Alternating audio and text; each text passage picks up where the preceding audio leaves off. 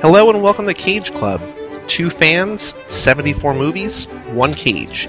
Today's movie is Leaving Las Vegas from 1995. I'm Joey Lewandowski. And I'm Mike Manzi. And this movie is the reason that to this day we can call him Academy Award winner Nicolas Cage. Yes, and a, a well-deserved Academy Award winner, Nicolas Cage. He also won the Golden Globe. He won the Golden Globe and Academy Award for Best Actor in a Drama or in a Best Actor in a Motion Picture. This film was also nominated for Best Actress for Elizabeth Shue, Best Director for Mike Figgis, and Best Adapted Screenplay because it's based on a book by John O'Brien, who I think the book is sort of based on his life, and we just read sort of sadly that he actually killed himself. The writer of the, the book killed himself two weeks after the movie went into production. And so this movie almost never happened because the director thought it was he, he weighed the pros and cons and then decided that making the movie would serve as a good memorial to author John O'Brien. Yeah, that's quite unfortunate because uh, you, I don't know, uh, sometimes you would imagine writing about a situation that you're suffering through may help you actually get through that situation, you know, and, you know, one can wonder, did he, you know, try and work something out? Well, writing this book, if it is in fact based on parts of his life, and it's just sad that, you know, it wasn't helpful. But I am really glad. I, th- I mean, that's always a difficult decision, and it ultimately came down to the director and probably the studio.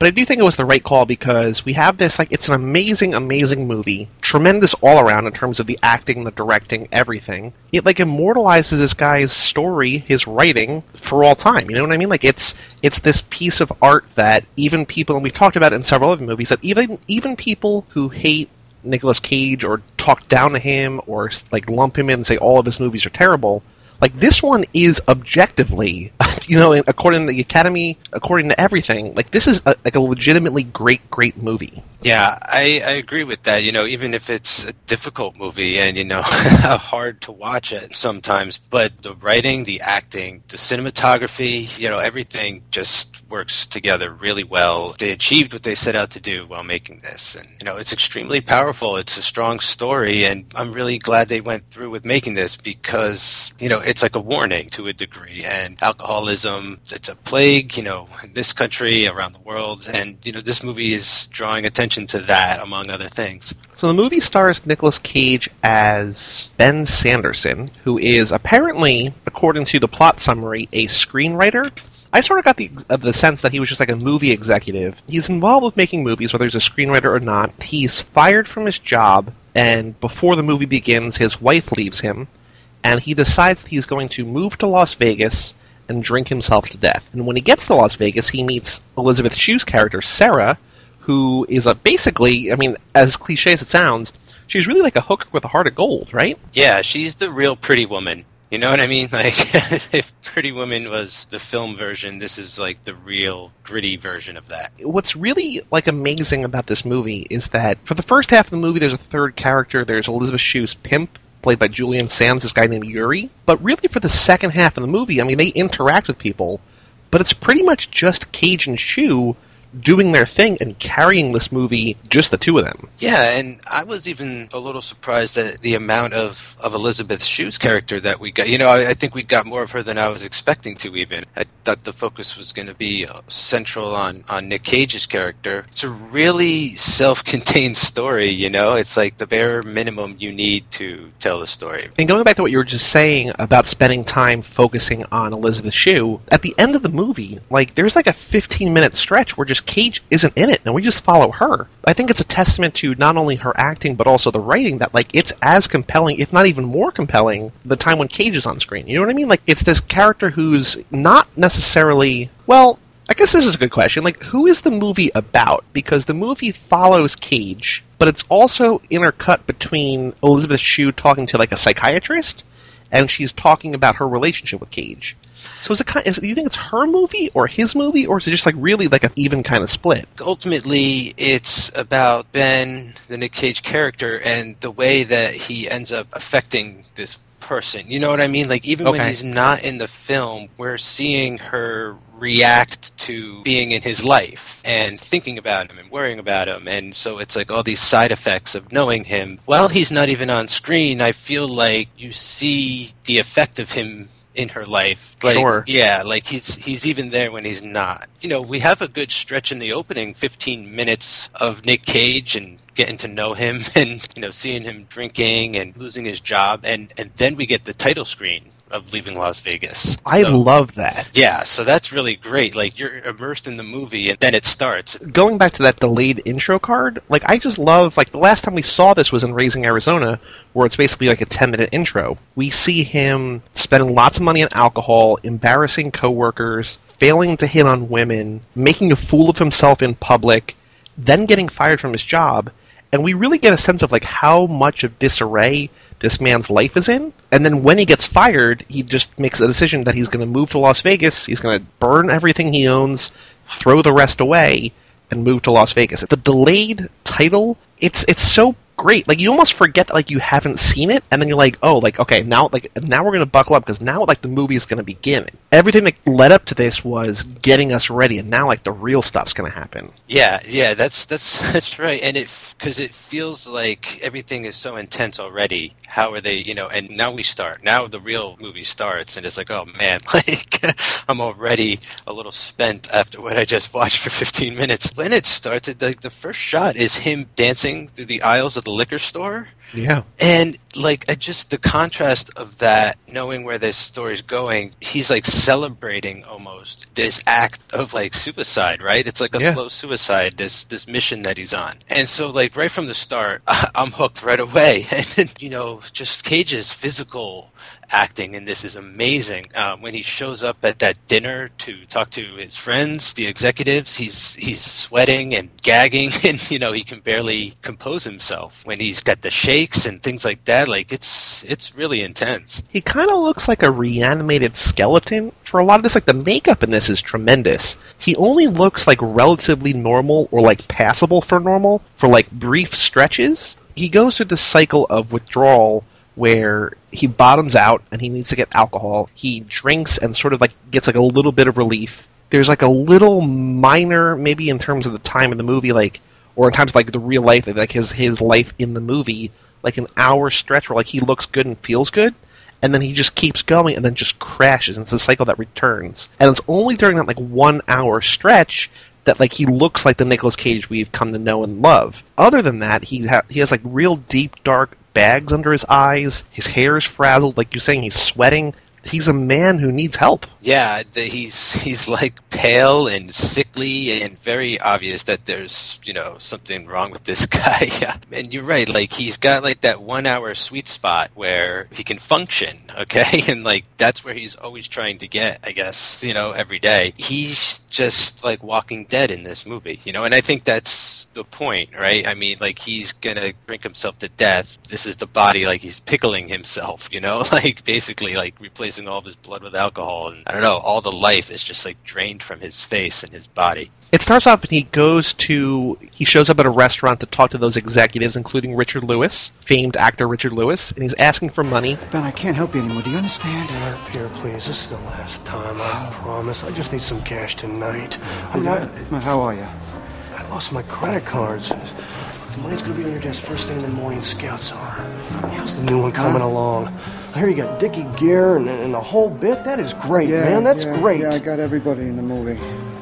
Look, for my sake. This is all I have in cash, huh? Please. Please, don't drink it in here. Yes, that's fine, Peter. I'll messenger it over to you in the morning. No, no. I don't want it. I don't want it. And look, I think it would be the best thing if you don't contact me again. And a little bit of a cage connection. They're, he, they're you know they're movie executives. They're in the business of making movies. And he's like, "Oh, I hear you got Dickie Gere. You know, Richard Gere. I heard that you got him for the next movie." I thought to myself, "Oh man, like maybe these guys are making the Cotton Club, and they got Richard Gere, and they're going to get some other Nicolas Cage to play that role." And that's all I could think. And I, I, I, I, it's so stupid, but I love that idea. Uh, I'm gonna say that's awesome. It would have been hilarious if he was like, ah, "You got Dickie Gere and Nikki Coppola," or something like that too, you know. And it was supposed to be based in reality.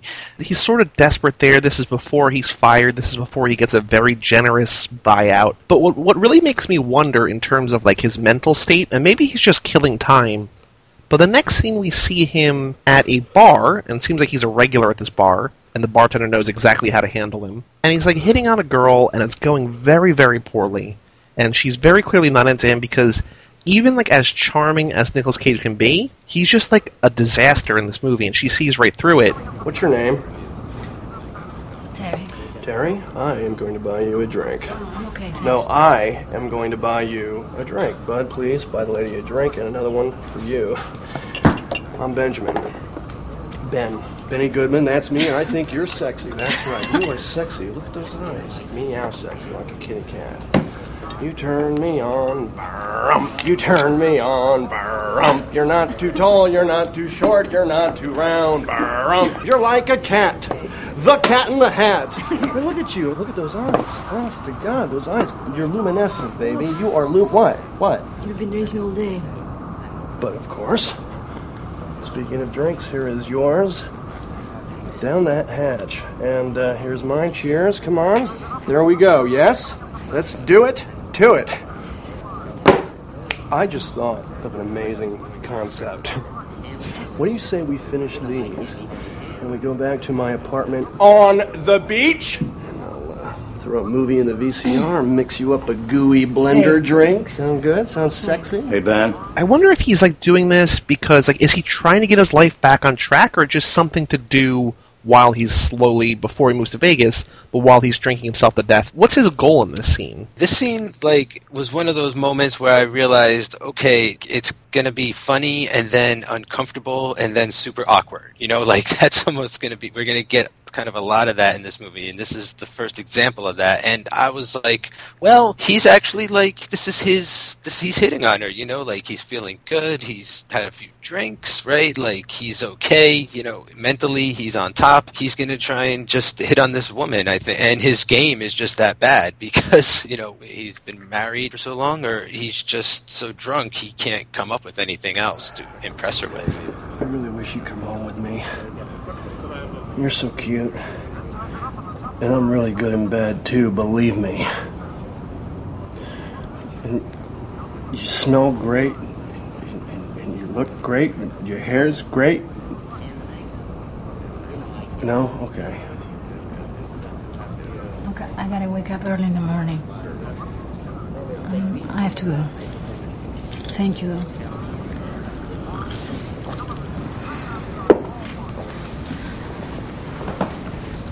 Maybe you shouldn't drink so much. Maybe I shouldn't breathe so much, Terry. He fails to pick her up. He goes to a strip club. Oh man, he chugs like a fifth of bourbon or something. So on his way to the strip club, he's drinking vodka, just like drinking and driving like a huge, you know, like a liter of vodka, and then the cop pulls up next to him, and he's still like sort of with it enough to like play it off. And the cop drives away, and he goes right back to drinking, and then he drinks that whole fifth of bourbon or whatever at the strip club, and he tells the stripper that the concept of surrender fits with the big picture right now. He's just sort of babbling nonsense, but like this is sort of the first sense that we get that like he just wants to give up. Like his life is over. We're going to find out in a little bit later what that means. But this is the point I think where he first vocalizes, at least we hear him first vocalize, that he's done. His, this life is over. He just he just wants to give up right now. Yeah, I sort of saw this as like the first kind of threshold that he passes when he just starts chugging. That's the way he'll drink pretty much for the rest of the movie. Like he doesn't sip anymore. He's just gonna just just chug it down as much. He's gonna binge drink. There's there's so much going on here that you know. I'm sticking back to this movie is based on a novel, and what I like about it is it doesn't try and use any voiceover or anything like that. Really, just left with this mystery of what's going on inside his head. And this Yeah. is one of those first moments where he's driving in the car and after the strip club and he's just kind of screaming and there's no sound. Eh, he's tortured, you know, no matter what is going on. It's all about losing his wife and his kid. I think all the rest of the women in the movie are just sort of, like he says later, like a luxury, you know, on the road to death. even like the simplest things in his life cause him a lot of trouble. Like he's trying to get a, a check cashed at the bank, and he's like he's shaking so bad from withdrawal. Like his life is just in shambles right now. and he can't even sign the check, and he has to like make up a lie that he just had brain surgery. He's not able to cash the check. Uh, he's at work and he's like holding the phone upside down, like which is which is which is really funny. But it's just like it's it's just another example of like how he's just losing his grasp on reality. And I mean, there are funny moments where you know it's it is him like taking a very important call with the phone upside down, or when he goes back into the bank and he's talking to the recorder. He's got like a little tape recorder, I guess, as a screenwriter in Los Angeles is stereotypically known to do. And he's just like dictating what he wants to do to this bank teller in front of all these other people. Are you desirable? Are you irresistible? Maybe if you drank bourbon with me, it would help.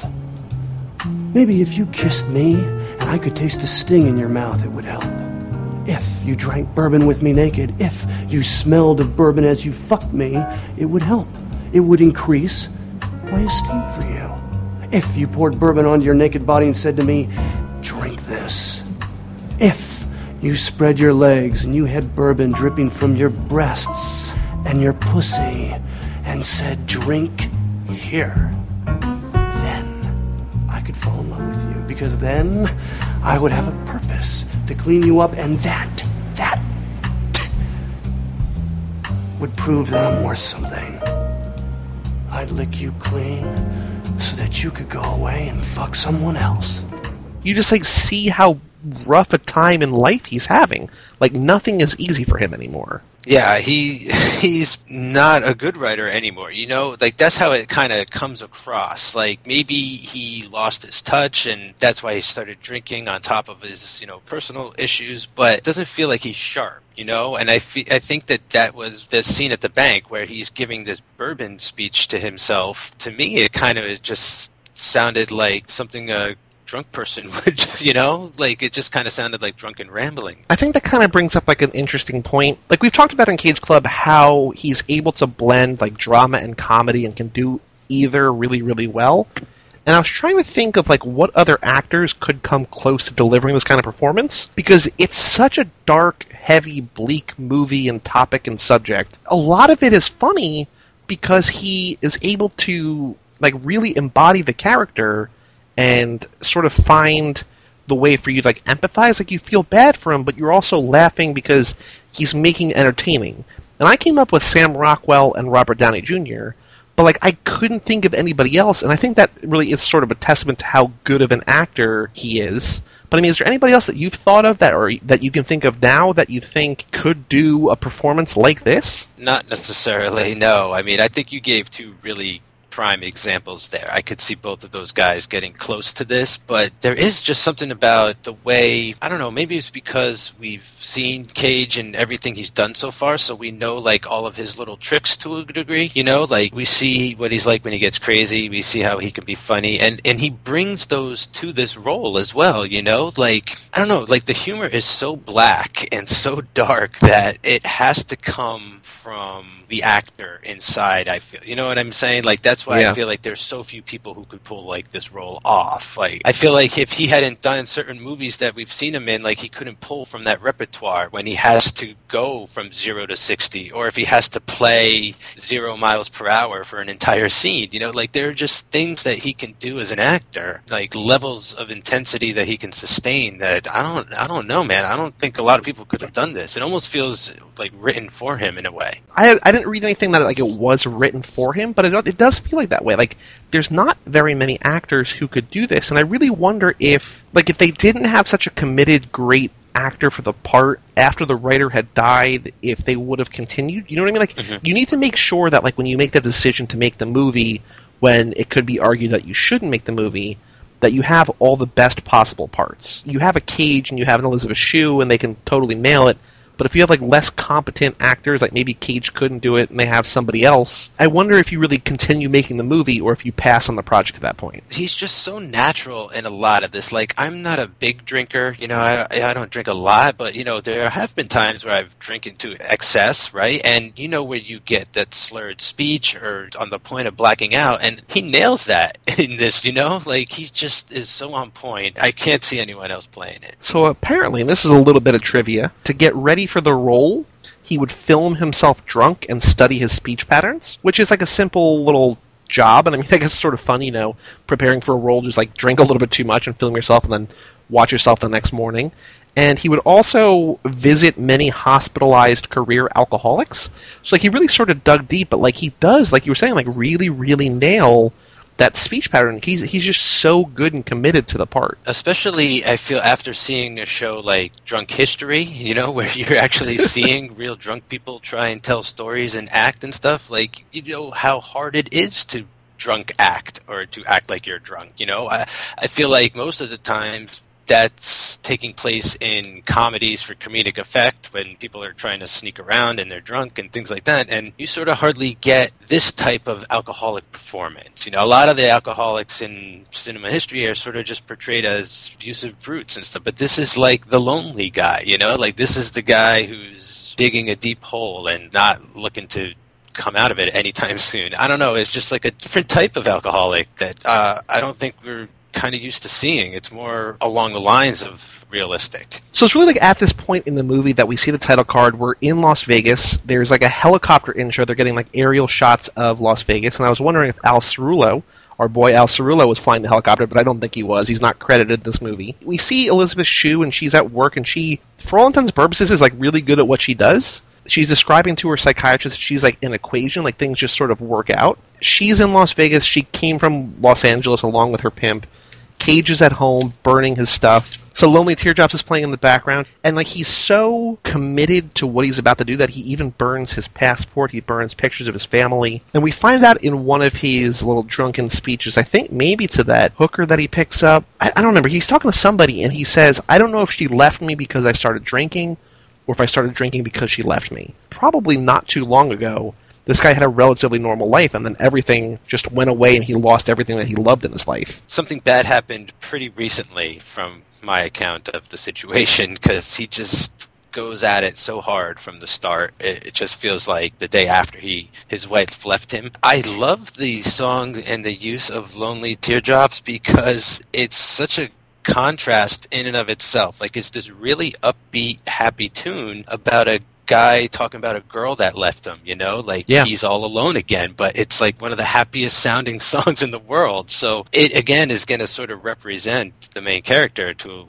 to a degree where, you know, he's all alone, he's smiling through this whole horrible situation. I think it could also be argued like it, it does work so well because it is so, you know, against the grain and so counterintuitive and it just clashes with the scene. But I think it also makes sense here because this is sort of the happiest that he is in the movie. Like he just made the decision that he's going to go to Las Vegas and drink himself to death. So now he has a purpose, right? And so he's like, he he has a plan, and even though that plan is to die, he's happy. You know what I mean? So like, it, it sort of makes sense. There is a happy song because he's doing things, he's getting things accomplished. He's about to move out to Las Vegas, get on with what remains of his life. And this stuff with uh, Sarah, the prostitute, right, played by yeah. uh, Elizabeth Shue, she skipped out on Yuri. Like she left L.A. and he followed her to Vegas because he gets in a little hot water for being missing. I, I was kind of confused at first by like her therapy sessions, but I kind of chalked that up to adapting a novel. Like we need to sort of hear inside of one of these characters' heads at some point. So this was yeah, kind of like nice device to do that with. Before you were saying that like we don't get voiceover for Cage, and this is sort of the closest it comes to movie conventions in terms of adapting a novel. I'm totally okay with it because we don't really get inside her head otherwise so I like that we sort of have a little bit of deeper insight there. Yeah, like I said before, I was not expecting this much Elizabeth Shue, but this sort of helped me like the character a little more. I don't know, like because there's a moment where she's telling her therapist like she can be anyone. She's an actress. Like she brings out the best in men when she has sex with them, and right. then it cuts to her like having sex with Yuri, and it's nothing like that. Like it's the complete opposite. He's in total control. Like he's a complete like he's just pounding away at her. Like there's nothing sensual about it whatsoever, and she's completely trapped. Like she's got no control whatsoever. So I sort of liked what these little moments were doing. You know, like she would say something to her therapist, and then I'd be like, "Oh, is like is she lying or not?" And like throughout the rest, like as the movie went along, she almost started coming clean with herself more and more. I guess there's a little bit of deception that she puts herself through. That she has this really horrific job, to, sort of to get through the day, or to make it seem like her life is kind of worthwhile, right? Just to make her she's to prop herself up, and so she's telling these lies and then we see the reality and it's nothing like it. And so it's really like how she presents herself to the world as opposed to how the world really treats her. It's heartbreaking. I mean these are two very very broken people in like very different ways and they kind of complete one another Yeah, I think it helped me empathize with her a little more as opposed to if I had just seen her story without those therapy sessions. And I think in the same way that doing Cage Club, like I've gotten used to and gotten to know, you know, Nick Cage and all this and like now I just feel bad to see him go through, you know what I'm saying? Like I'm projecting the actor on the character and like Yeah. I just don't want to see him do this to himself and like it's just bothersome on a, on a whole other level. it's it's rough. I mean, we we love this guy. We've seen him in like you know really happy movies, and now he's like at his lowest point. It's kind of weird in his career that he's about to enter the biggest blockbuster, sort of like the most brainless, just most action packed, exciting movies. But like right before we get there, you're hanging like a piece of candy. But like before you eat that piece of candy, like I'm gonna punch you in the gut. like you're gonna you're gonna suffer through this because like before you can get your your just desserts, you have to eat your vegetables. And like these are like great great vegetables because it's a great movie.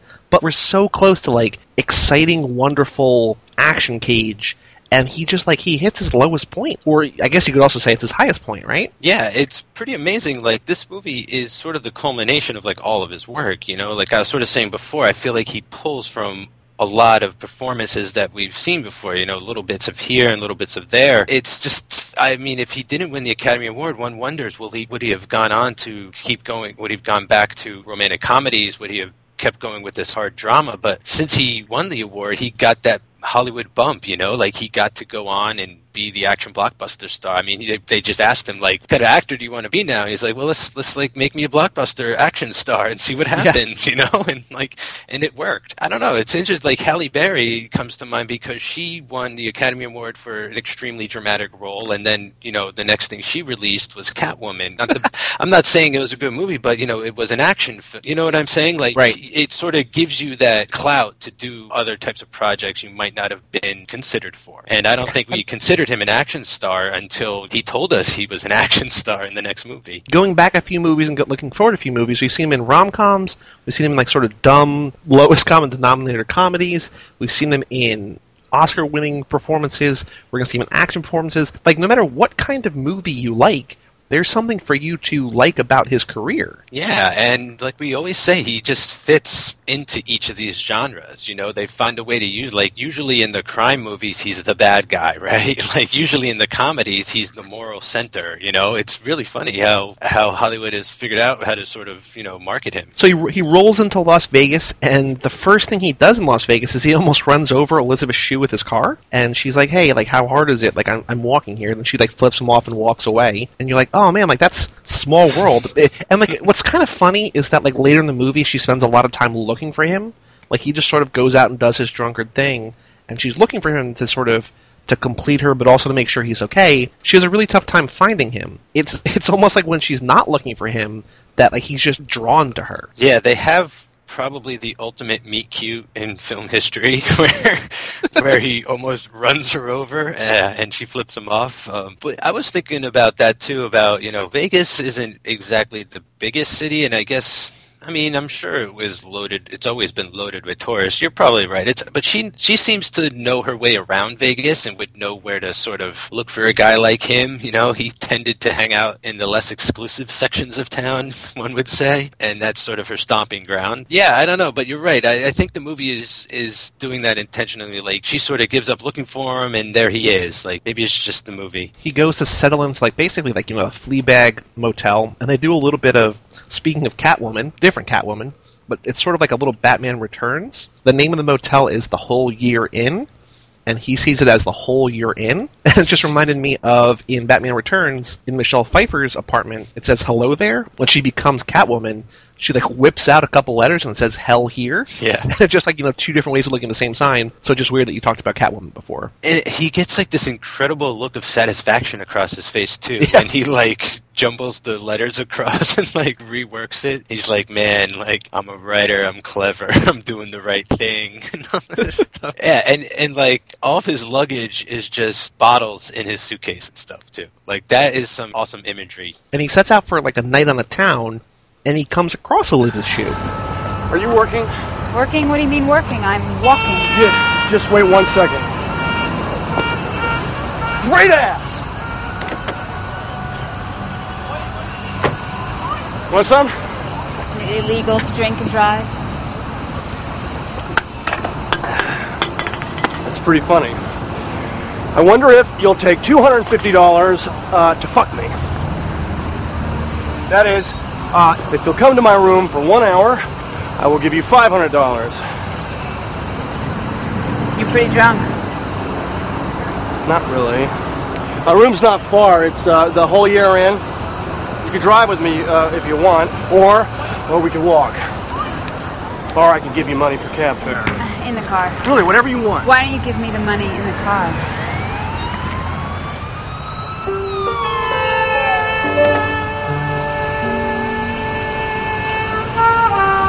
I'm Ben. I'm Sarah.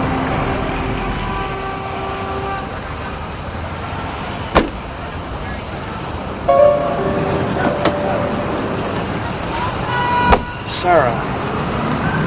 With an H? With an E. S E R A. Sarah. And so they they head back to his hotel room. You really wonder. I mean, we talk about it every episode if he's going to have like a woman, and it's really kind of amazing considering how close they are, like you know, romantically, emotionally, spiritually, how quickly that happens, and the profession that she's in. That they really don't do much in the way of compromising each other until the very, very end. And I, I mean, that's sort of the whole point. Like, she really wants to, and he's just not in that mindset. It's a really kind of cool unique approach, a unique story that like they're not just having sex the whole movie and doing other things. Like you sort of have to build up to it. Yeah, and it really catches her off guard because that's not her job, you know. like she's sort of just there to do her job at first, and is, he kind of blindsides her when he's like, "No, I just want you to talk. You know, uh, let's just hang out and spend time with me. I just need like an extra body in the room." So Ben, with an N, brings you to Las Vegas. Business convention? No. I came here to drink myself to death. Cashed in all my money, paid my Amex card, and I sell the car tomorrow. So, how long is it gonna take for you to drink yourself to death?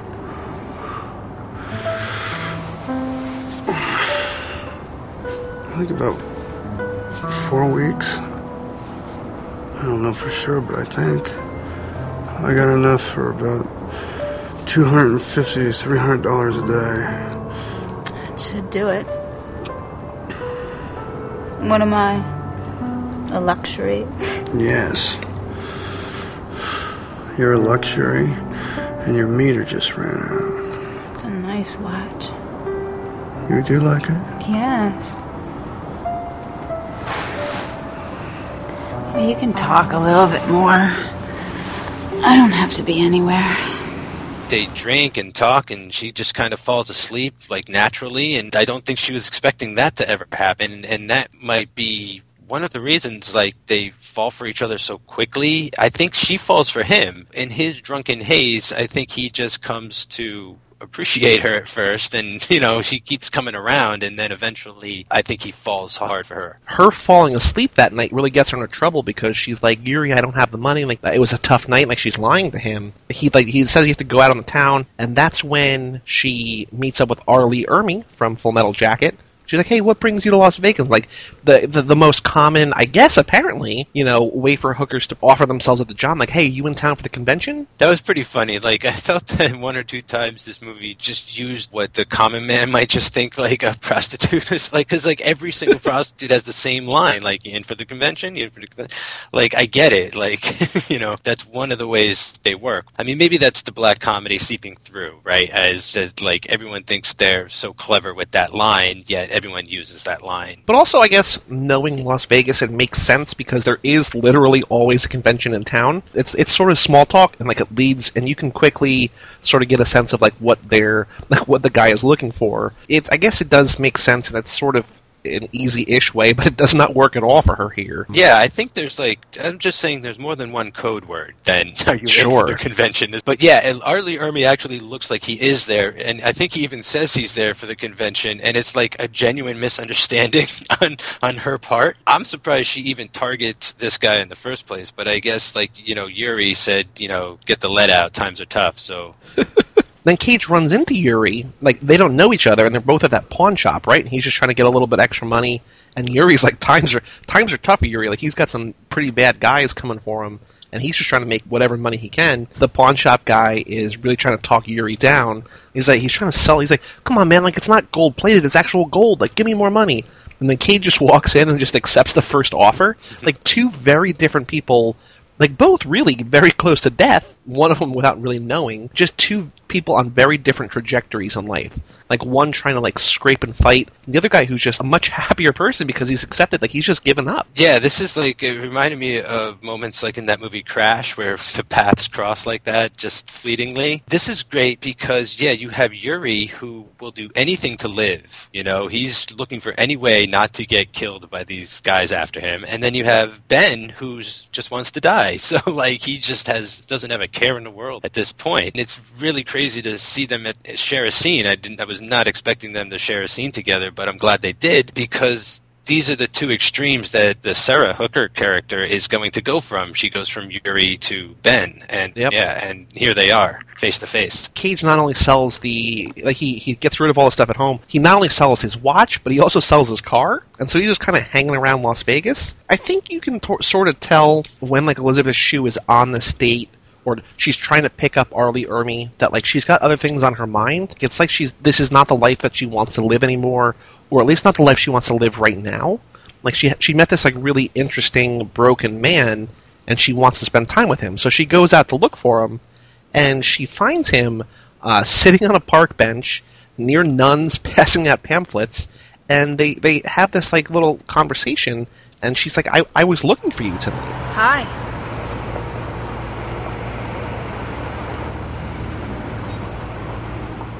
So where's your car? I sold it this morning. I'm gonna take cabs from now on in. So what's it tonight? Another 500 to watch you sleep?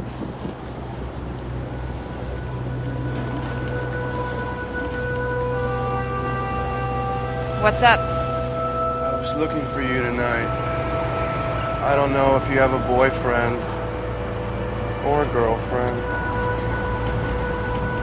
But if you have some free time, I thought maybe we could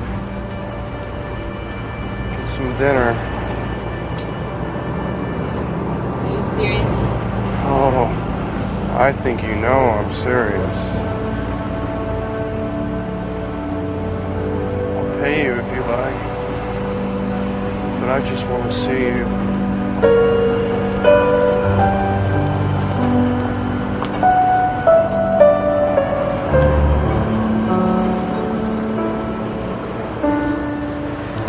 I can't have dinner with you.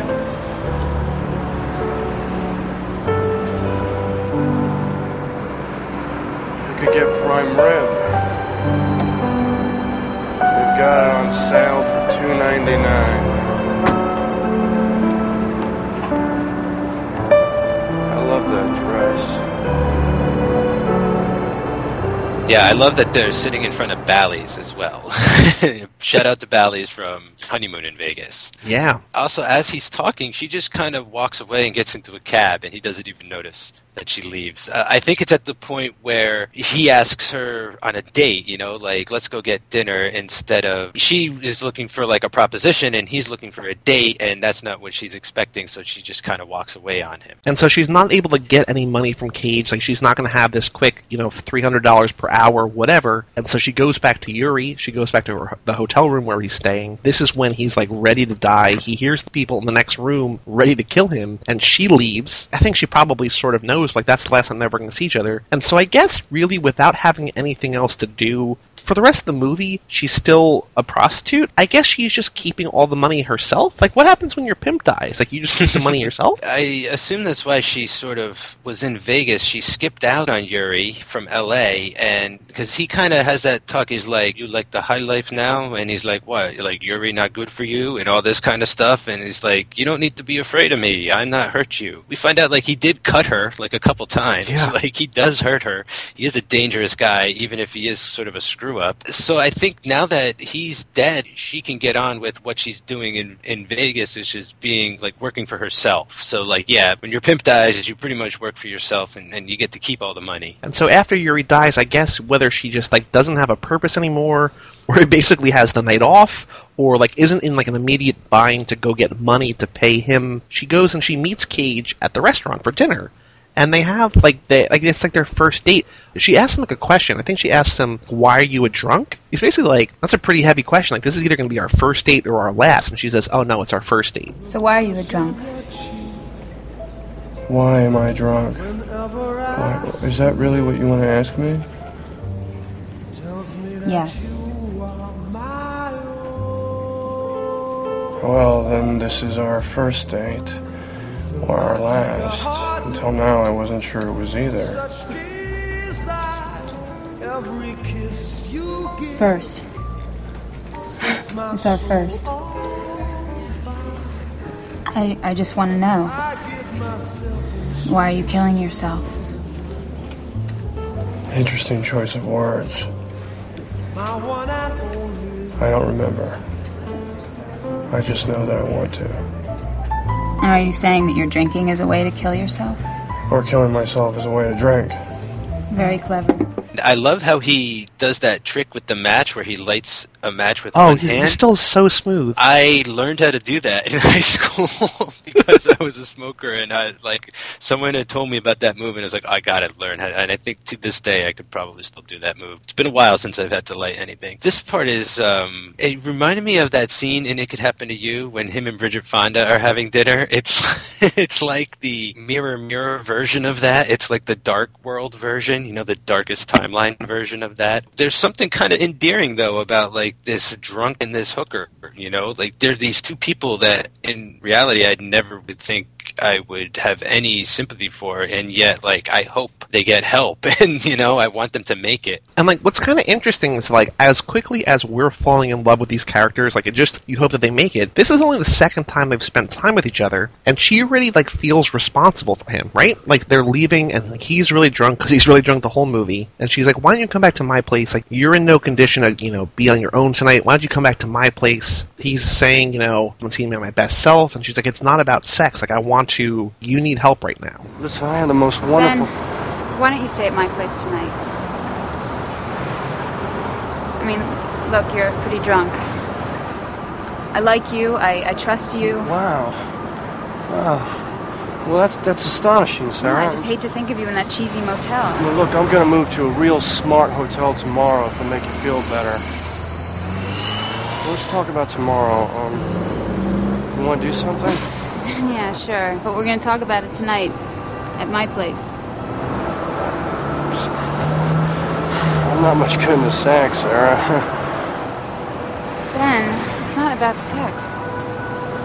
I'm gonna make you up a bed on the sofa. We're gonna talk till late. We're gonna sleep till late. As you know, I am my own boss.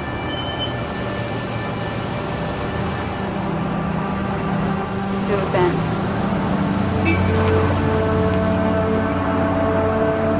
Okay. I'll do it. yeah, this this whole like come to my house thing, you know, and he he's sort of like you can never ask me to stop drinking and like when she says okay to that, it's almost I felt like in a strange way this weird marriage that she just committed to, you know? Like in a lot of ways it's like she's going to use him for her own ends, you know, she needs to work on herself as a person or whatever. She needs to be more honest with herself and she's going to work on herself by using this guy because he's going to be oblivious to being used. She even says at one point where he's like this is a good thing and this and that and she's like no, I'm I'm using you. And he's like, well, I'm kind of using you too. We're using each other. There's like this weird unspoken agreement. Kind of like in the Jerry Maguire sense, like you complete me.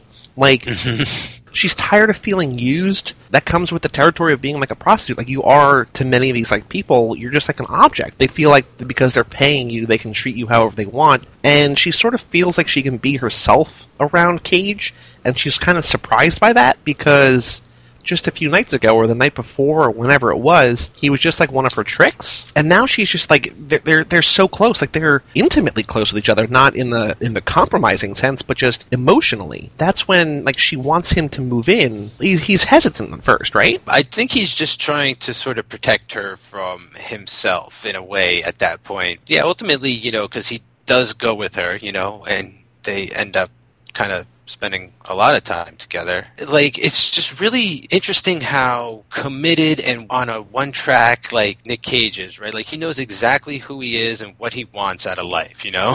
He's a drunk that wants to die. And Elizabeth Shue sort of she never knew who she was. She she's like a different person every night or like several different people every night Mhm. depending on who she's hooking up with. So yeah, this whole movie is sort of like for the first time he's helping her in a weird way discover who she really is. He tells her like right up front, he's like, "This is not going to be forever. Like this is like a short term thing." He tells her that she's like an antidote that mixes with the liquor and keeps him balanced. When is your rent coming up at the motel? What do you mean? I mean that I think you should go and and bring all your stuff over here. Sarah.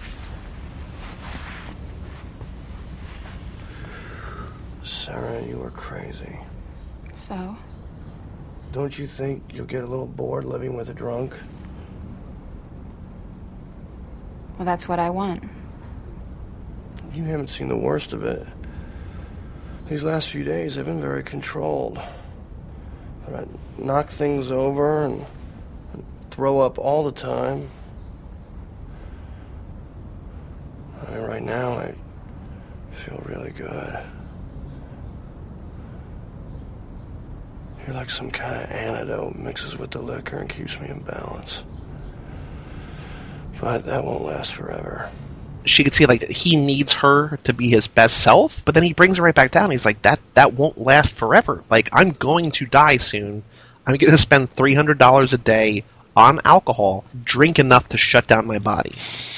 yeah it's crazy like what a it's just a marathon for this guy and like i wondered at one point is this even possible like i wondered if he would be dead by then you know already would he even make it to vegas if you're drinking and driving that much like he probably would have been in a ditch I don't know if he would have made his way to Vegas. I guess that's part of the movie magic that you know he's made his way out here. His final condition for agreeing to move in, well, he's sort of got two. The first one is that he's going to pay the first month's rent because it just it just works better, it feels better for him that way. But the other one is that he tells her you can never, never ask me to stop drinking. She says yes, but you can tell in the way that she says yes that she doesn't really mean it. She's saying it just so that she can spend more time with him and get close to him. Don't you like me, Ben? Sarah, what you don't understand is no, see, no. What? You can never, never asked me to stop drinking. Do you understand? I do. I really do. It's right after that that they really have their first kiss. I mean, earlier in the movie when they're when they first spend time with each other, like she goes down on him. He's not into it. Like he doesn't want that. He just sort of gives in because that's what she's doing. That that's who she is. But this is like their first kiss. Like this is like when that real kind of relationship truly begins. yeah and they try and do like normal people stuff too and it just never like goes well like he tries to go out and get them breakfast but the diner isn't open so he goes to the bar to wait for the diner Yeah. to open and gets into a fight there like he can't do you know like he just can't function like on his own. And then they try to go like a shopping mall and cause a scene there as well. They're just causing scenes like everywhere they go because it's obvious like she's a hooker and he's drunk. They keep trying to like live that normal life. So after he agrees to move in right he goes back to his hotel the whole year in and he packs up all his stuff or really he packs up his alcohol and his one suit and he moves in and he gets to her like apartment complex falls asleep on his suitcase outside her gate and I think this is kind of the, the beginning of the end for her tenure as a resident there, because the, the landlords are not very happy that he's sleeping outside their gate, and why would they be? But she comes in with all these bags, and she has presents for him, and she tells him, she's like, I'm in love with you. I thought he said it first. Like, she gives him the flask. He, like, can't believe that she would think of giving him a flask. It's, like, the most amazing thing in the world to him. I'll tell you right now. I'm in love with you. But, be that as it may, I am not here to force my twisted soul into your life. I know that. We both know I'm a drunk. And I know you're a hooker. I hope you understand that I'm a person who is totally at ease with this, which is not to say that I'm indifferent or I don't care. I do. It simply means I trust and accept your judgment. I was really worried about how that would be. But no, I'm not.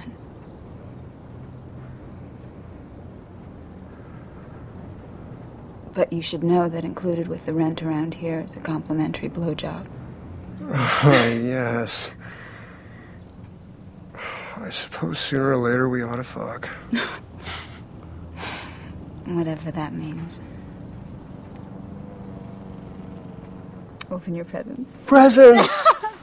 and then they go out and that night and he's wearing the red shirt and they like make out at the casino and he kind of knocks over someone's coins and when he goes to pick them up she kind of whispers i love you. He realizes how broken he is. I don't know if she doesn't realize it or just doesn't want to believe it. She needs him to feel whole and he's like don't rely on me. Don't depend on me. Like i love you but like this is not going to last yeah, I think it's like the way I was feeling too sometimes is like he's got to call it off at some point. You know, like he just can't. You like no one can just go through with this. Like everybody could get help, and I think that's something that she's clinging to in the back of her mind. That like bad as it is now, like when it gets worse, I'll get him help. You know, I'll always be able to get him to a doctor, or I'll, I'll get him to stop. And you know, I think that's what she's kind of telling herself in order for her to be able to stay with him. You know, she's got to lie to herself to some degree. I mean. I'm not exactly sure why else she's in love with him. I mean, because it's someone that she can take care of and mother, and yeah, there's no way anyone's getting him to stop. That is apparent. The next thing that happens, like a very clear example that no one's going to be able to get him to stop, is when they're in the casino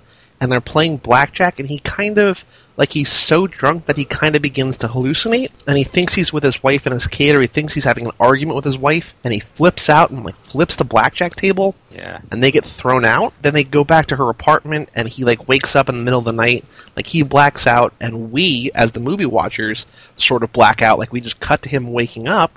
We don't know how they got there, and he is in like complete withdrawal and has to go into the refrigerator and drink whatever alcohol he can find and then crawls into bed with her and it's basically like, I don't remember what happened. Like, what what did we do? Yeah, this is the the night shakes are oh, those those are really scary moments in this movie. I don't know, like uh, you just really see the withdrawal and like he plays it so freaking well. You know, like he can hardly move or hold like a cup or hold the the orange juice. He gets into the bed and that's when he calls her the angel of my drunken fantasies. She'll be sort of his angel, you know, throughout this, like leading him all the way up to the afterlife. And then she says, "No, I'm not. I'm not your angel. I'm I'm just using you. I need you." She says like one word in that exchange that really sort of changes. And I'm not sure if it's like a good thing or a bad thing for his mental state right now.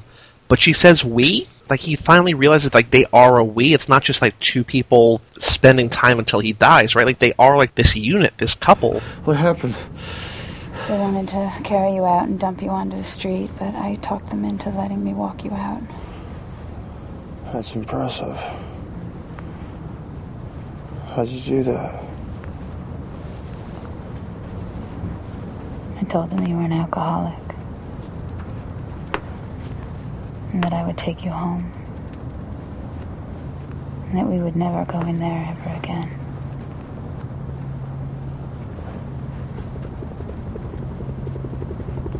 We. Yes, we. It's amazing. What are you? Some sort of angel visiting me from one of my drunk fantasies? How can you be so good? I don't know what you're saying.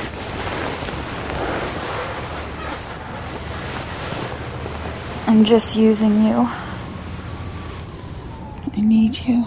I, I don't know if it like saves him because he's on like a real downward dark spiral. I don't know if it like brings him back up or just continues because like the next morning he goes out and gets into that fight at the bar because it is sort of like a revelation, right? That she refers to them as we. Like, is that a good thing for him or is that a bad thing? It's definitely a turning point. It's not something that he accounted for. You know, it's going to complicate things eventually. You know, not for him, but you know, I don't think he's trying to drag anyone down with him. Right? He wants the casualties to remain at one, basically himself. You know, at first it like yeah, like it gives him a bit of a bounce, you know, to himself. And like, yeah, he, he has like this accessory, this girl that he can be with and have fun with while he's drinking himself to death and all Right. that and everything. But yeah, ultimately it's like commitment then, you know. They even act more like a couple and sort of welch on their deal a little bit, right? They make this sort of agreement like he understands that she's a prostitute and she has to go out and, and she understands that he's a drunk and he's never going to stop drinking. And after this weed business, it's sort of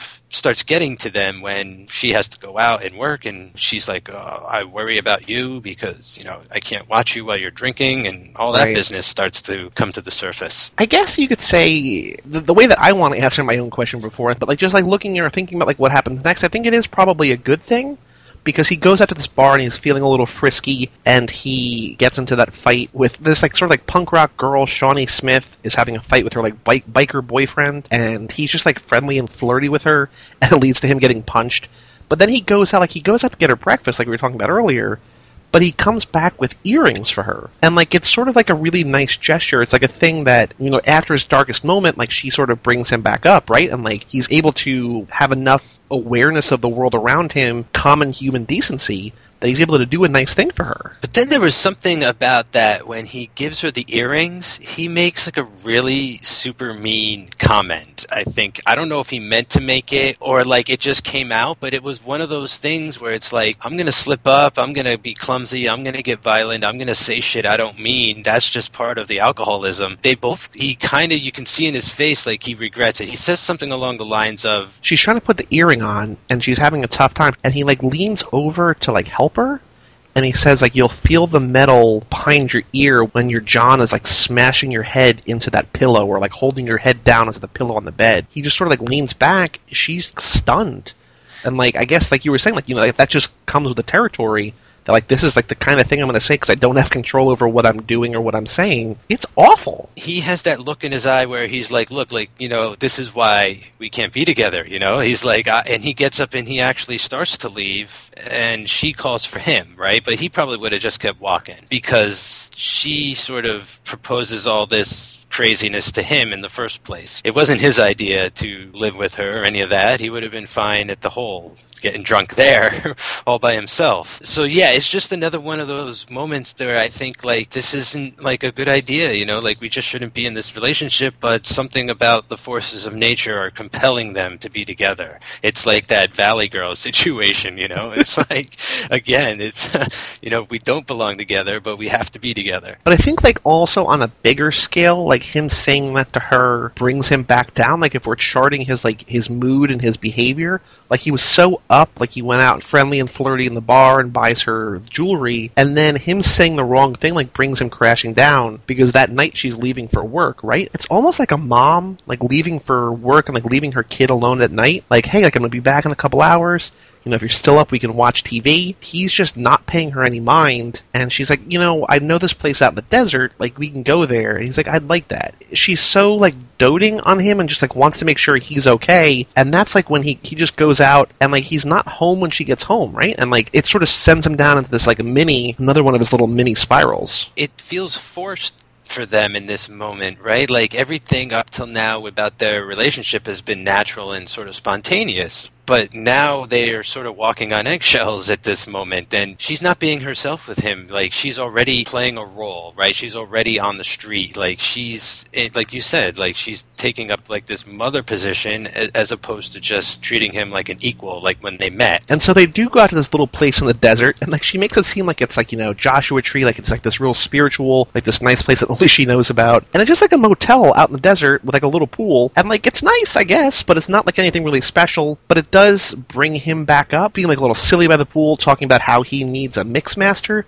He's like, it just mixes everything together, like it's something like he just saw on TV, like an infomercial. He's like, I need one of those. He like jumps in the pool and like he's drinking under pool in the pool, and he's like kissing her underwater, and they get out and they sort of get like a little handsy. Earlier in the movie, he's talking to his tape recorder about how he wants to like lick bourbon off that bank teller's body, and like he actually does that here with Elizabeth Shue. Like she's like t- she takes her top off and she's like pouring alcohol on herself. He's really like into it. Like it looks like they're gonna compromise each other, and then she's like, "Go to the room. Like I'll be right there." He trips and falls and like breaks this glass table.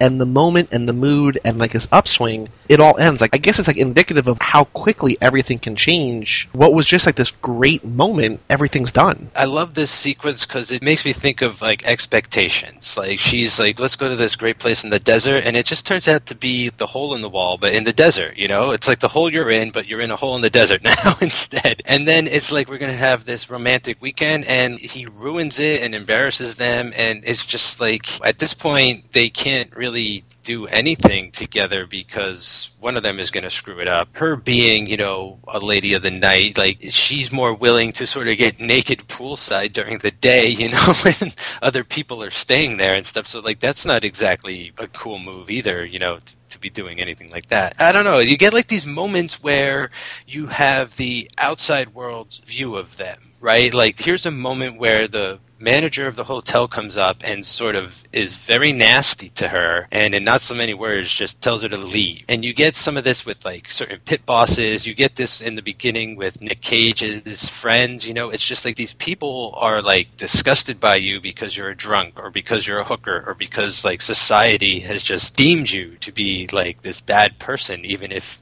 you're trying not to be you know it's one of those situations I think it's a real testament to how well this movie is made that like Cage breaks the table and the manager comes up and like initially she's nice, like Elizabeth Shue's trying to clean it up. She's like, No, don't worry about it, I got it. And Elizabeth Shue basically says something like, Oh, I'm sorry, you know, you just had a little bit too much to drink. And the manager says, Take your loud talk and your rude behavior and just get out of here in the morning. Immediately you're like, Who is this woman to like talk down Elizabeth Shue? Like this woman with a heart of gold, like, you know, obviously not this upstanding role model, but like just like a genuinely good person. And then you like think, oh wait, like they're just like two drunk assholes outside, Yeah. basically having sex in the middle of the day in front of everyone. You're like, oh, like they actually are in the wrong. Later in the movie, like you see her after the her low point in the movie, right? And she's in that cab. Yeah. And the cab drivers, like all the different cab drivers, are just belittling her or treating her like a piece of meat. It's those situations where you feel for her and you just see like how poorly the world can treat her, like in an unfair sense. But like in this situation,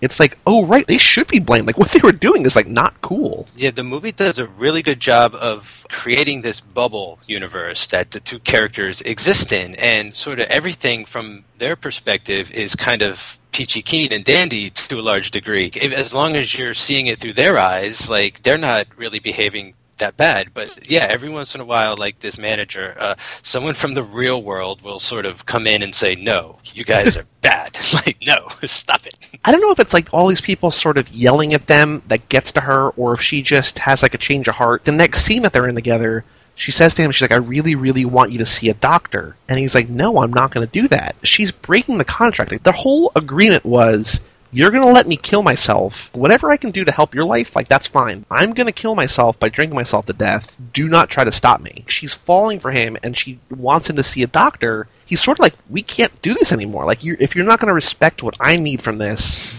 this isn't going to work. Yeah, it, exactly. Like again, it's you know, he's like I told you, basically, right? Like he, he knew this. I had a feeling like he knew this was going to happen, and that's why he wasn't exactly gung ho to begin with. But yeah, she she tries to break the contract, is the way I saw it, and he had never said a word to her about what her end of the bargain whatsoever. So I think that gives it doesn't give him cause to do what he does next. I think like it doesn't even cross his mind again. I think what ends up happening happening next is he goes to gamble, right, and sort of picks up another prostitute. So like he goes out on the town to gamble, and I don't think it's like he might be leaving because he's like fed up. He's angry at her for breaking their contract, or just like he's gonna live up his life, and he goes out to the craps table. Like this is the first time in, in a little bit in the movie we see the best form of Cage, right? Like it's like the one hour, like he's at his best. It just like hits him like in the middle, and it all goes away. And we see Mariska Hargitay of Law and Order SVU, who early in the movie was like watching Elizabeth Shue while she was trying to pick up R. Lee Ermey. Like we just see this like really pretty woman at the bar, probably another hooker. I think she's only credited as hooker at bar.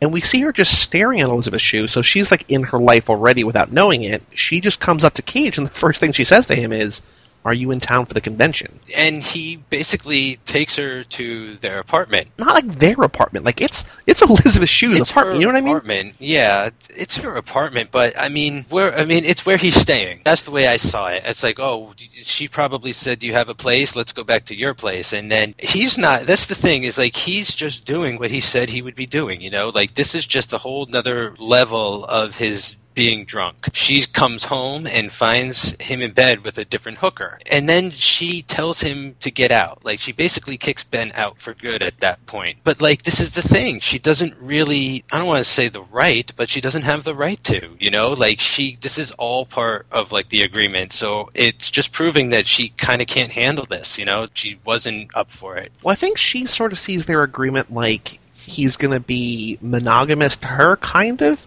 Like that's never he never says that, but I feel like that's like what she expects from him. Yeah, yeah, but that's And when- the problem. Like she expects from him. You know what I'm saying? Like I think that like she doesn't fully accept the gravity of his situation. Like there's truly no saving his life whatsoever. She explicitly breaks his contract, and she feels like, even though he doesn't, she feels like he breaks hers.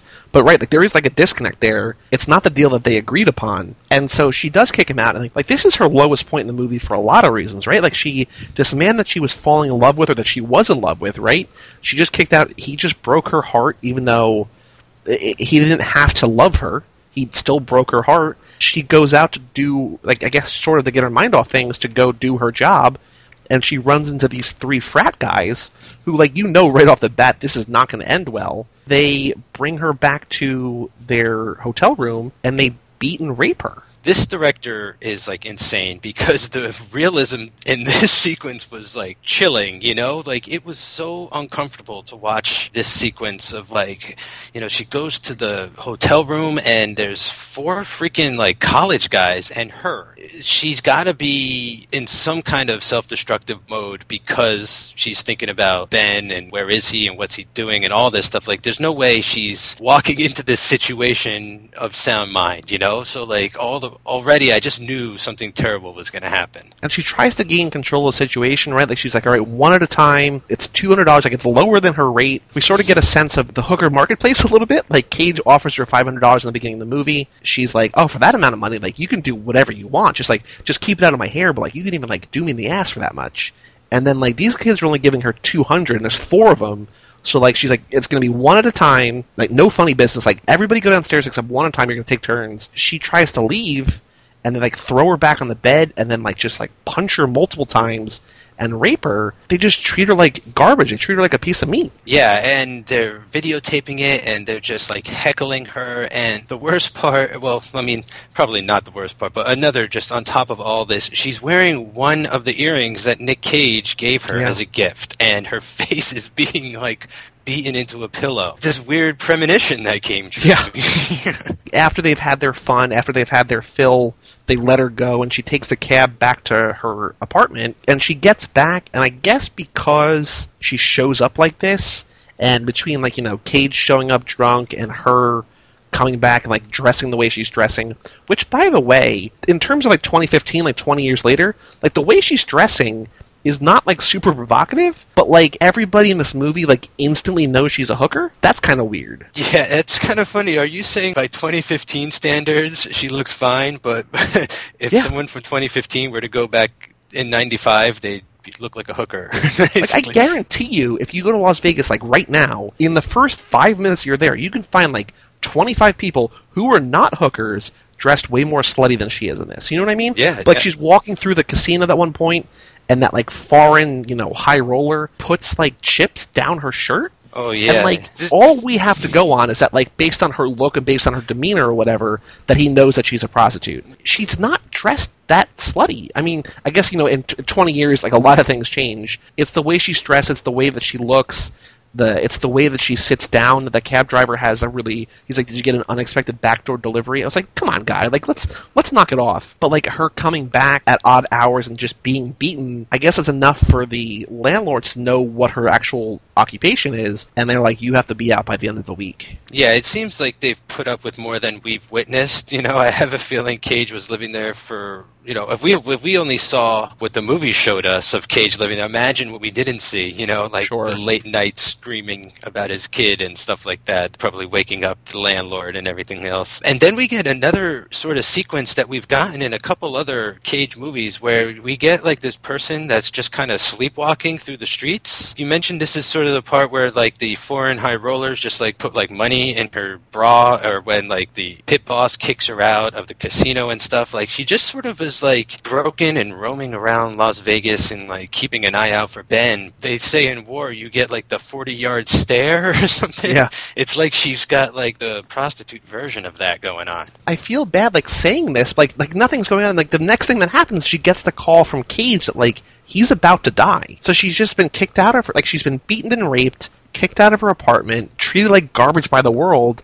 And then the next thing is that this man that she loves, that she just had to like show tough love to and kick out, he's like, "Hey, I'm dying. Like basically, you might want to come over."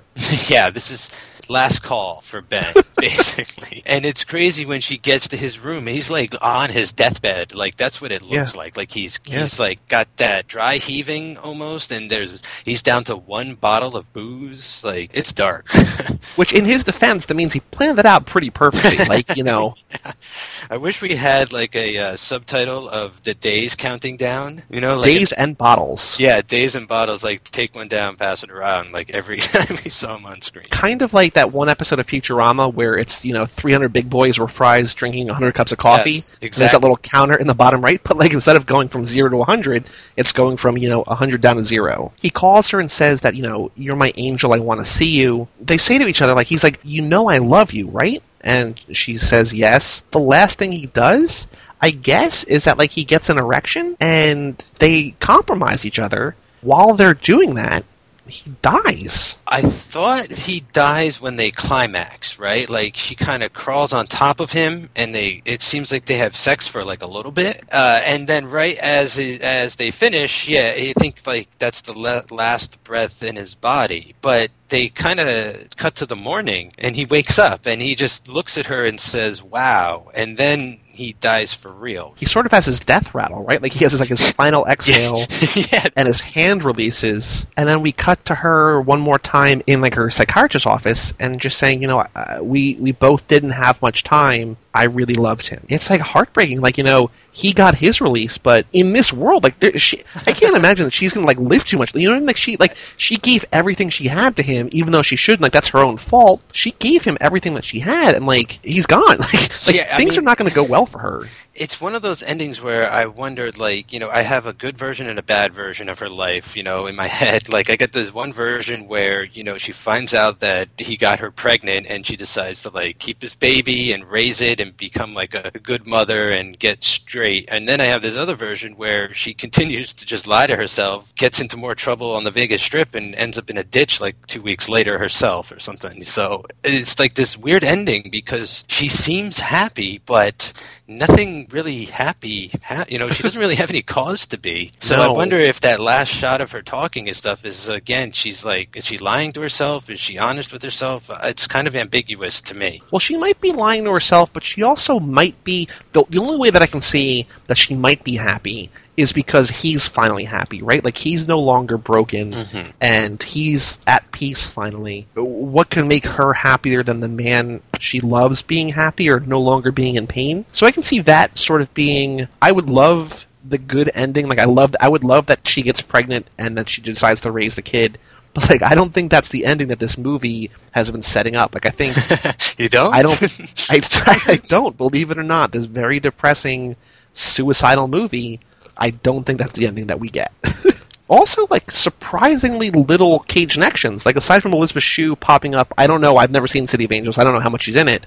Like nobody else in this movie is ever in a Cage movie again. Like this is sort of a standalone, no crossover.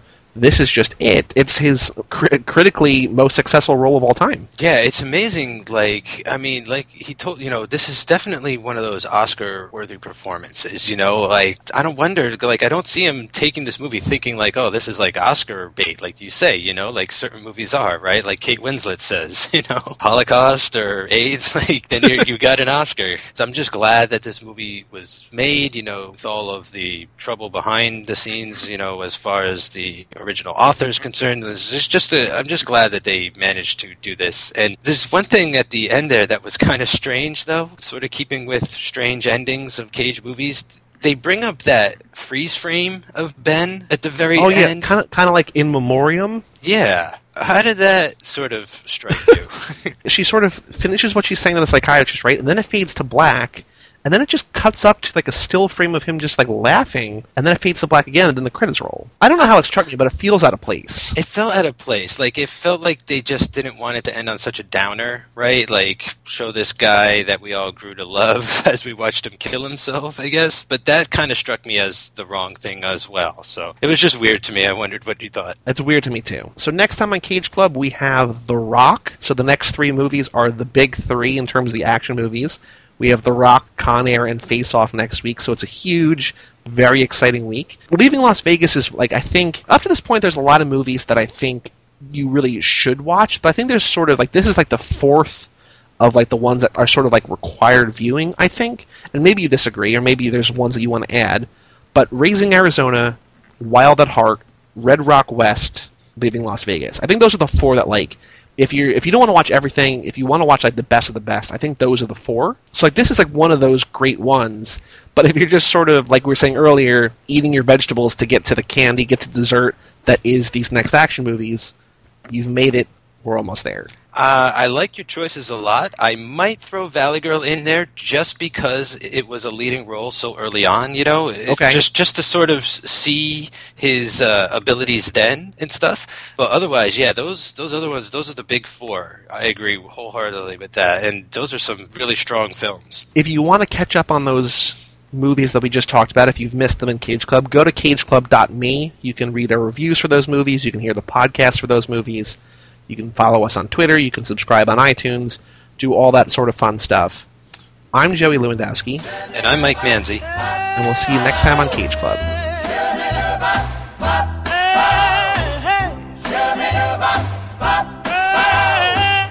My heart is crying, crying. Lonely teardrop